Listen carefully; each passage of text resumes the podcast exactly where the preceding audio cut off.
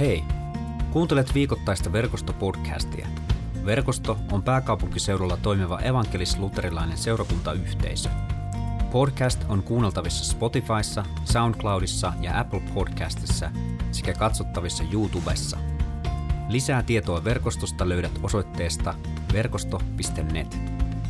Hyviä kuunteluhetkiä.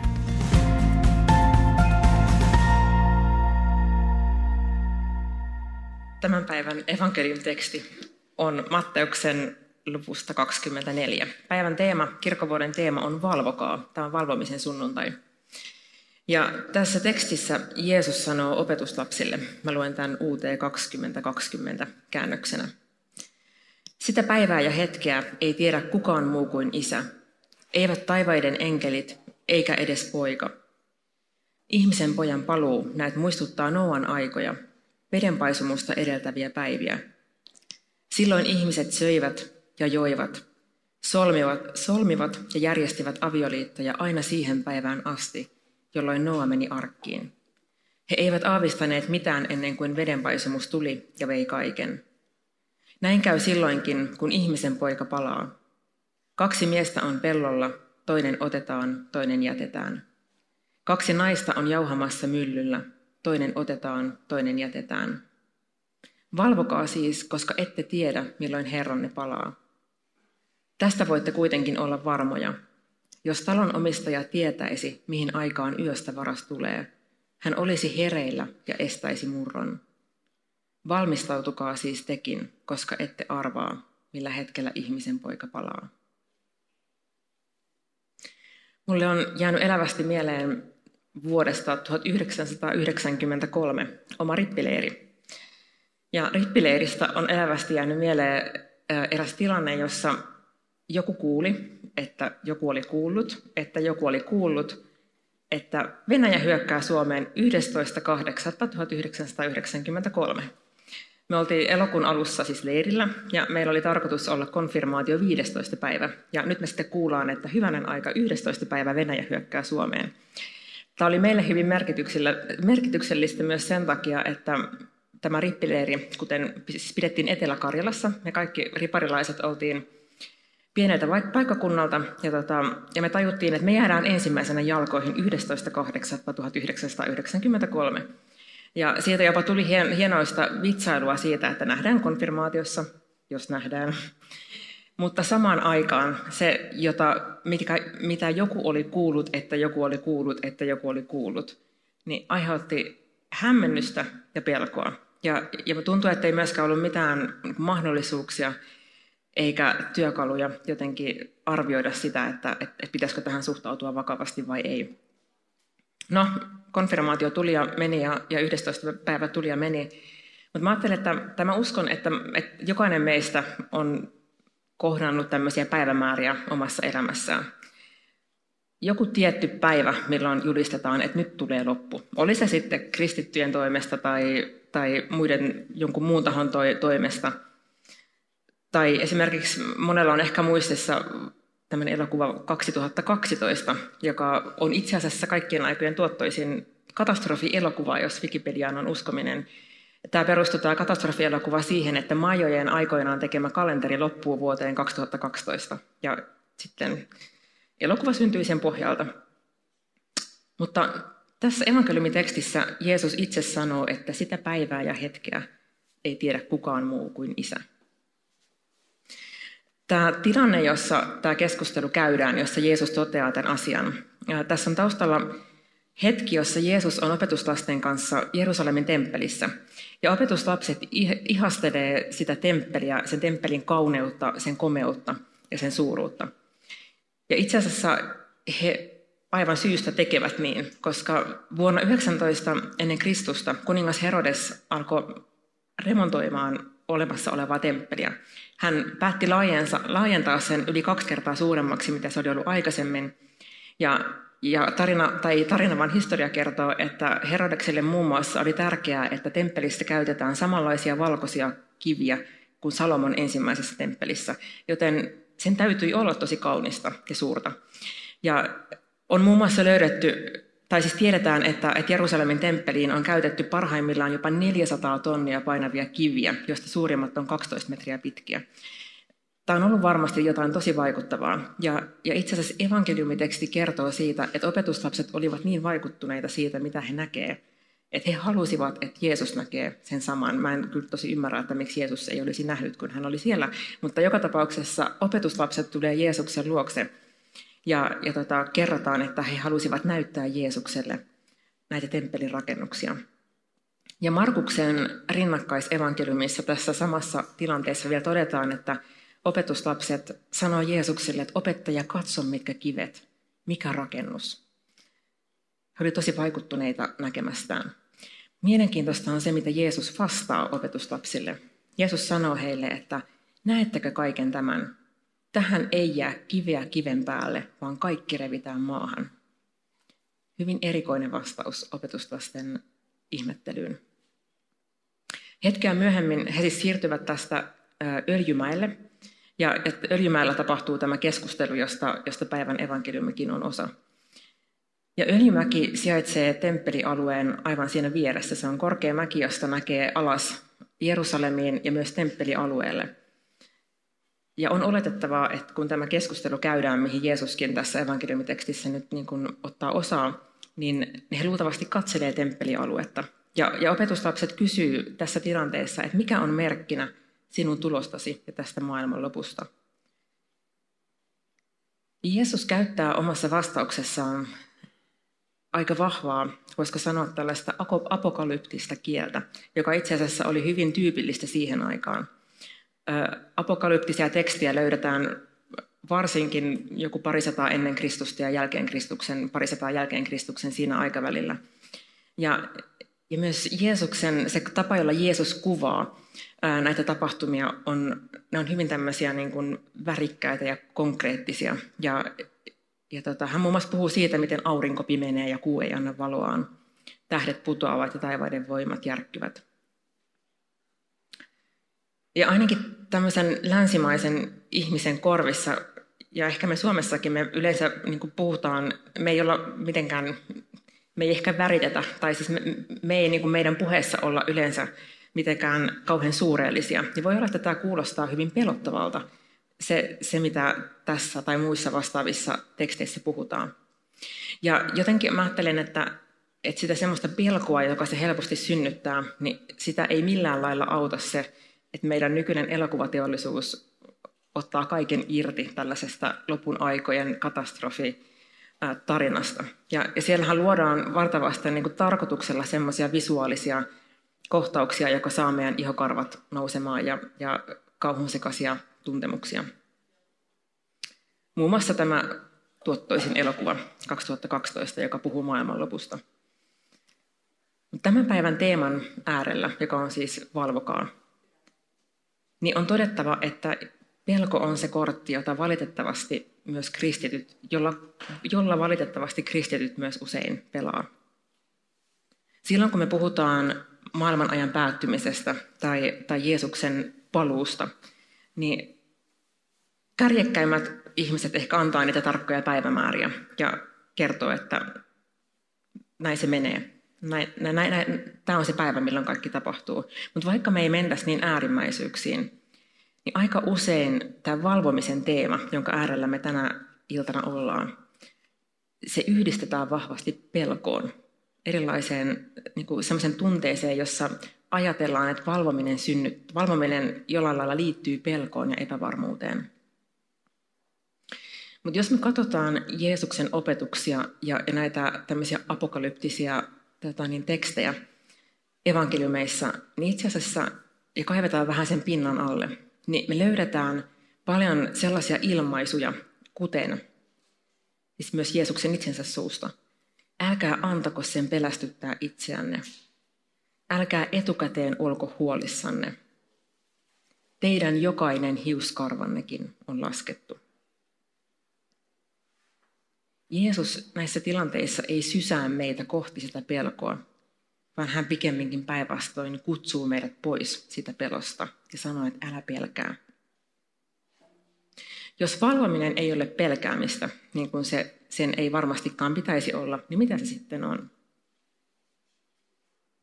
Jeesus sanoo, että koska te ette tiedä, milloin teidän Herranne palaa. Me helposti lisätään siihen ajatus, että siksi pelätkää. Mutta Jeesus ei sano, että pelätkää, vaan hän sanoo, että koska te ette tiedä, milloin teidän Herranne palaa, valvokaa ja valmistautukaa. Mä huomasin, että kirkon nettisivuilla oli tämän päivän teema ilmastu tosi hienosti. Siellä sanotaan, että tämän kirkkovuoden sanoma korostaa hengellistä valvomista ja Kristuksen paluun odotusta. Palaamme tähän odottamiseen hetken päästä. Ihminen kotiutuu, kotiutuu helposti tähän maailmaan ja unohtaa, ettei elä täällä pysyvästi. Kristityn tulisi joka hetki olla valmis lähtemään tästä elämästä. Eli ihminen kotiutuu helposti tähän maailmaan ja unohtaa, ettei elä täällä pysyvästi. Meidän tulisi joka hetki olla valmis lähtemään tästä elämästä. Mä ajattelen, että jotain tällaista Jeesus ehkä saattoi tarkoittaa, kun hän vastasi ehkä jopa hieman oudosti opetuslasten ihasteluun, kun he ihastelivat sitä upeata temppeliä. Jeesus sanoi, että älkää kiinnittäkö, kiinnittykö näihin asioihin, vaikka ne on hienoja, ne on ihmeellisiä, ne on upeita, mutta älkää kiinnittäkö elämäänne niihin, koska tämäkin temppelin muuri tulee vielä murtumaan niin, että kiviä ei jää kiven päälle. Joten valvomisen sunnuntai, se haastaa meitä ja myös rohkaisee meitä muistamaan sen, että, että se mitä meidän ympärillä on katoavaa ennen tai myöhemmin, kuten temppeli, josta Jeesus puhuu. Ja ei ole kysymys siitä, että, että meidän pitäisi olla jotenkin apaattisia tämän maailman asioiden ja kärsimysten edessä, tai etteikö me, saataisi ilo, etteikö me saataisi iloita tästä hetkestä ja kaikesta siitä hyvästä ja kauneudesta, mikä ympärillä on. Mä ajattelen sen niin, että, että Jumala olisi teoriassa voinut luoda meidät vaikka harmaaseen tehdashalliin tämän maailman, jos hän olisi halunnut. Mutta katsokaa, mihin hän on niin asettanut ihmiskunnan. Hän on, hän on luonut mitä ihmeellisimmän, kauniin, ihanan maailman. Toki me runnellaan sitä monella tapaa, mutta meillä on niin paljon kauneutta meidän ympärillä. Ja mä ajattelen, että siellä pelkästään todistaa siitä, että me saadaan iloita siitä, mitä, mitä meidän ympärillä ja mitä meidän elämässä on. Ja mä en, ajat, mä en usko siihen, että, että Jeesus, kun Jeesus puhuu opetuslapsille temppelin tuhoutumisesta, että hän olisi sanonut, että eikö siitä saisi iloita. Mutta, mutta Mä ajattelen, että se viittasi, Jeesuksen kommentti viittasi juurikin siihen, että tämäkin tulee joskus tuhoutumaan. Älkää rakentako elämäänne sen varaa. Joten meitä kutsutaan muistamaan elämän rajallisuus ja se, että meidän tulisi rakentaa meidän elämä iankaikkiselle perustalle. Ei sen perustalle, mikä joskus vielä kerron häviää. Ja Jeesus sanoo, että valmistautukaa siis, koska te ette arvaa, millä hetkellä ihmisen poika tulee. Hän ei sano, että pelätkää, mutta valmistautuminen, valmistautuminen on, sehän on oikeastaan sitä, että me ymmärretään ja nimenomaan muistetaan ja tajutaan se, että jotain on, me ollaan ikään kuin lähdössä johonkin, jotain tapahtuu tulevaisuudessa. Jos mä soitan sulle ja kerron, että ensi keskiviikkona kello kahdeksan mä haen, mä haen sut ja me lähdetään viikon jonnekin reissuun, niin se saa automaattisesti aikaan sen, että sä järjestät sun elämääsi niin, että kello kahdeksan keskiviikkona sä lähdet viikon matkalle. Se voi näyttää erilaisilta, erilaiselta eri ihmisillä, mutta, mutta sä asennoidut siihen, että jotain tapahtuu tulevaisuudessa. Ja tässä Jeesus sanoi, että me ei voida tietää, mikä on se päivä ja mikä on se hetki. Mutta itse asiassa juuri sen takia meidän tulisi olla valveilla ja valmistau, niin olla valmiina, valmistautuneina koko ajan.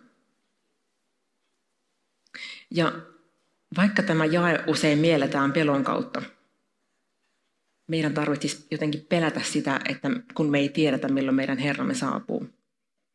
Itse asiassa mä ajattelen, että valvominen on odottamista, mitä tähän viitattiin myös tuossa määritelmässä, jonka mä äsken luin. Me odotamme häntä, joka rakastaa meitä iankaikkisesti palavasti ja ikuisesti. Kun sä olet palavasti rakastunut johonkuhun tai, johonkuhun tai sä rakastat hyvin syvästi toista ihmistä, niin sä odotat hänen näkemistään. Ja vaikka hän ei olisi edes paikalla, niin sä jo mielessäsi ajattelet sitä, että milloin te taas näette. Ja se rakkaus, joka sulla on, saa sut käyttäytymään ja tekemään tietynlaisia valintoja sun elämässä. Ja mä ajattelen, että sitä on valvominen niin kuin myös hengellisessä mielessä. Ei sitä, että me pelätään meidän Herramme saapumista, vaan pikemminkin niin päin, että me positiivisesti, meillä on odottava asenne, koska me tiedetään, että me ollaan rakastettuja. Jos valvominen on pelkäämistä, niin se luultavasti johtuu kahdesta asiasta, ainakin kahdesta, ehkä voi olla toki muitakin. Voi olla, että me, meillä ei ole turvaa hänessä, jota me odotamme. Meillä on joku pelko siitä, että riitänkö mä, olenko mä rakastettu, olenko mä hyväksytty. Joten me ei olla ihan varmoja siitä, että olenko mä turvassa, kun hän tulee. Jeesus itse sanoo, että minä en ole tullut tuomitsemaan maailmaa, vaan pelastamaan sen. Jumala on lähettänyt oman poikansa vakuuttamaan meitä, että meidän ei tarvitse pelätä, koska hän rakastaa jo meitä. Ja toinen, mikä synnyttää pelkoa, on syyllisyys. Tästä mä myös hieman puhuin edellisessä puheessa. Mutta syyllisyys saa aikaan sen, että meidän tekee mieli petäytyä ja paeta.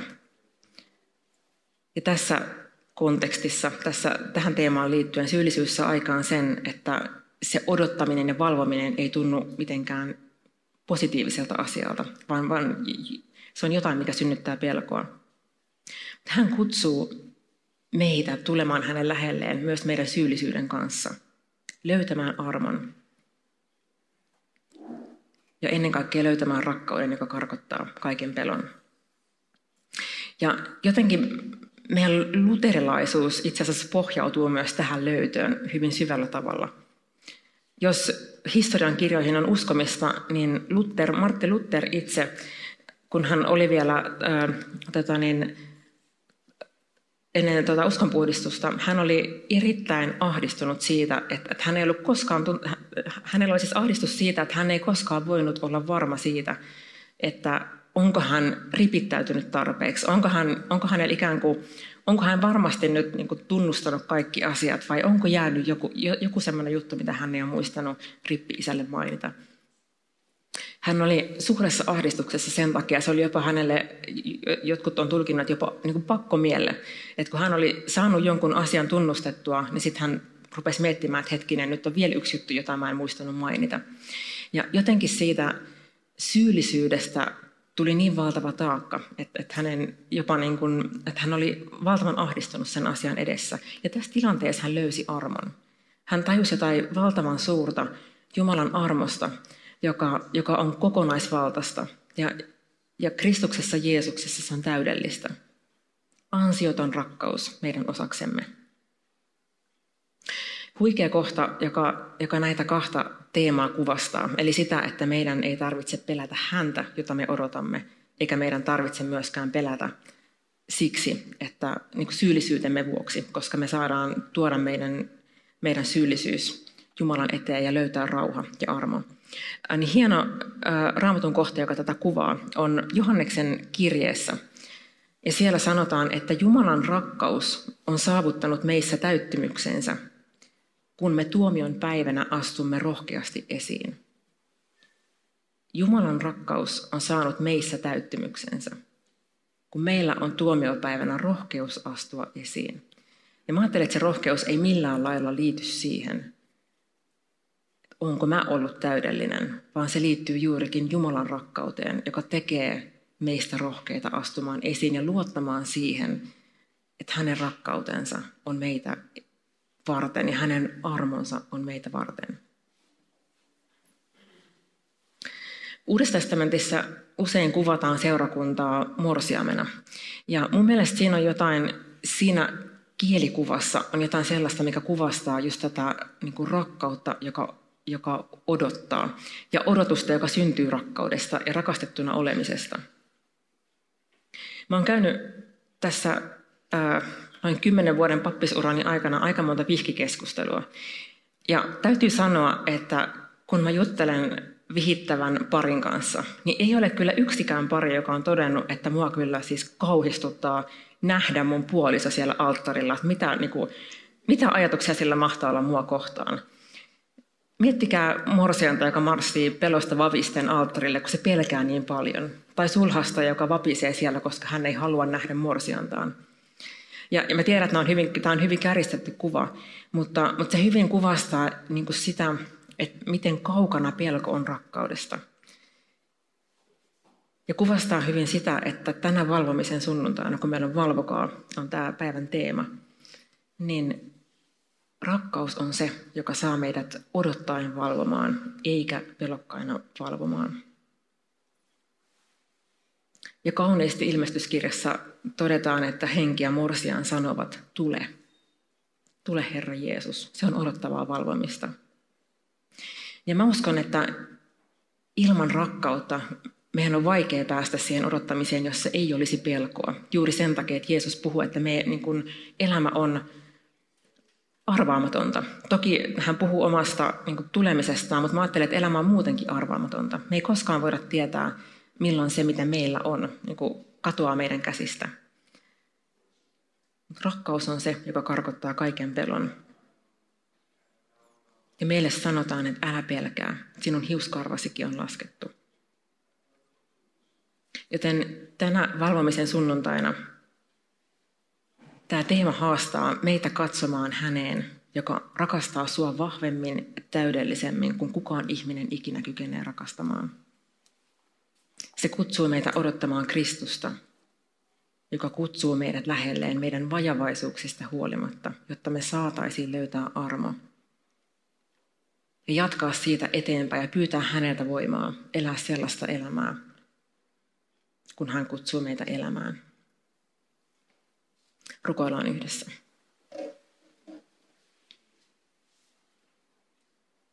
Kiitos kaikki valtias, rakastava Isä.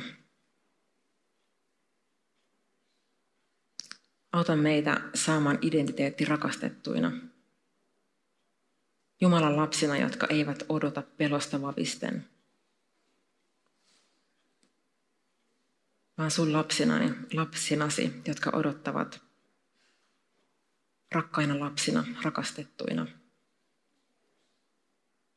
Auta meitä laskemaan meidän päivämme oikein, niin kuin psalmissa sanotaan. Ja voitaisiin joka päivä meidän arjessa ja juhlassa muistaa se, että jotenkin se, mitä meidän ympärillä on, niin ihanaa kuin ne asiat on, niin ne on ajallisia. Ne ovat päättyviä. Auta meitä niiden keskellä muistamaan, että meitä kutsutaan rakentamaan meidän elämä sen toivon perustalle. Ja samalla me rukoilemme, että muista meitä, tai auta meitä myös iloitsemaan siitä, mitä meillä on ympärillämme tässä päivässä ja tässä hetkessä.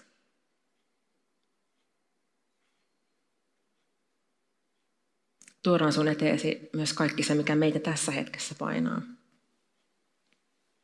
Sä sä näet, että syyllisyys helposti työntää meitä poispäin sinusta. Auta tässä hetkessä meidän päinvastoin juosta sinua lähelle. Kertoa ne asiat, mitkä meitä syyllistää ja painaa. Kiitos siitä, että sä otat vastaan tässä hetkessä meidän oman hiljaisen rukouksen.